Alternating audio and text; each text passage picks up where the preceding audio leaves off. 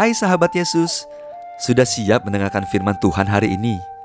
Kalau sudah, yuk siapkan Alkitab kita dan mari kita bersama-sama membuka 1 Yohanes 1 ayat 7 sampai 9. Sudah dapat? Kalau sudah, biarkanlah Alkitabmu tetap terbuka. Ayo, kita berdoa terlebih dahulu, memohon bimbingan Tuhan agar kita dapat mengerti apa yang akan Tuhan sampaikan melalui firman-Nya. Mari kita berdoa. Tuhan Yesus, terima kasih atas penyertaan-Mu dari hari ke hari, begitu juga dengan kesehatan dan seluruh berkat yang sudah kami terima. Terima kasih Bapa, hari ini juga kami berkumpul di tempat kami masing-masing dan kami akan merenungkan firman-Mu. Mampukan kami untuk boleh mengerti, memahami, dan melakukan firman-Mu di dalam kehidupan kami sehari-hari. Dalam nama Tuhan Yesus kami berdoa. Amin. Renungan hari ini berjudul Tatsuya Shindo. Sebelum mendengarkan renungan, mari kita membaca firman Tuhan yang tadi sudah kita siapkan.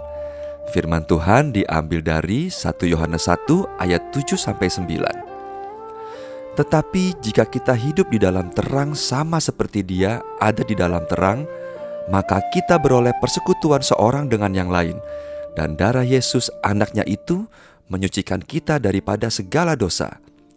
Jika kita berkata bahwa kita tidak berdosa, maka kita menipu diri kita sendiri dan kebenaran tidak ada di dalam kita. Jika kita mengaku dosa kita, maka Ia adalah setia dan adil, sehingga Ia akan mengampuni segala dosa kita dan menyucikan kita dari segala kejahatan. Sahabat Yesus, apakah kamu pernah melihat orang yang tubuhnya ditato? Menato tubuh merupakan suatu proses di mana kulit tubuh dilukis dengan berbagai alat yang dibantu dengan tinta berwarna. Dalam renungan hari ini, kita akan mendengarkan kisah tentang seseorang yang badannya penuh dengan tato.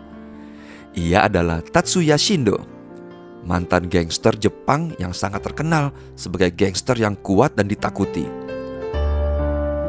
Sejak umur 17 tahun, ia bergabung dengan Yakuza karena menurutnya kehidupan menjadi yakuza menyenangkan, banyak uang, dan menjadi penjahat terlihat keren di matanya.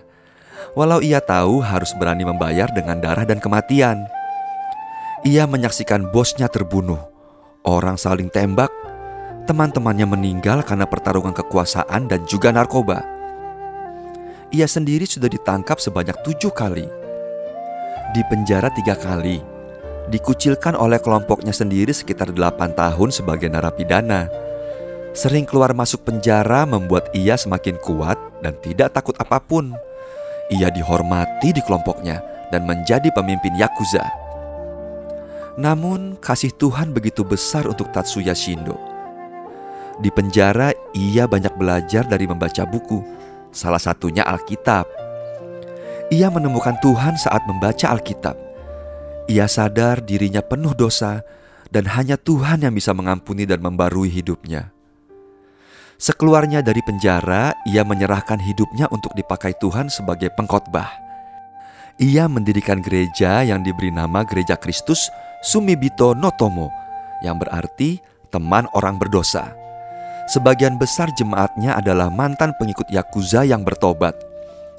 Tatsuya Shindo meninggalkan dunia Yakuza yang gelap Walau tidak mudah mengubah dan menjalani kehidupan normal sekeluar dari Yakuza, namun ia telah menemukan tujuan hidupnya dalam Kristus.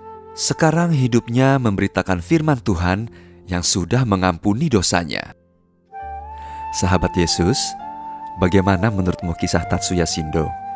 Tatsuya Shindo yang tadinya hidup dalam kegelapan bisa memperbaiki hidupnya dan kembali ke jalan yang terang. Bahkan sekarang ikut mewartakan firman Tuhan apalagi dengan kita yang rajin mendengarkan firman Tuhan.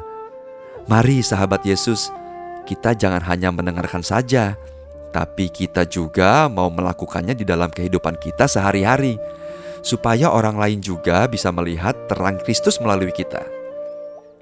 Sahabat Yesus, ayo kita ucapkan kata-kata ini. Aku mau memberitakan firman Tuhan. Sekali lagi, aku mau memberitakan firman Tuhan. Mari kita berdoa. Bapa di surga, Kasih Tuhan sungguh luar biasa. Walau kami berdosa dan sering membuat Tuhan sedih, namun Tuhan mau mengampuni dan menyucikan kami. Tolong kami untuk selalu taat pada firman Tuhan dan mengikut Tuhan selama-lamanya. Terima kasih ya Tuhan. Dalam nama Tuhan Yesus kami berdoa. Amin. Baik adik-adik, sampai bertemu di renungan yang berikutnya ya. Salam sehat selalu dan Tuhan memberkati.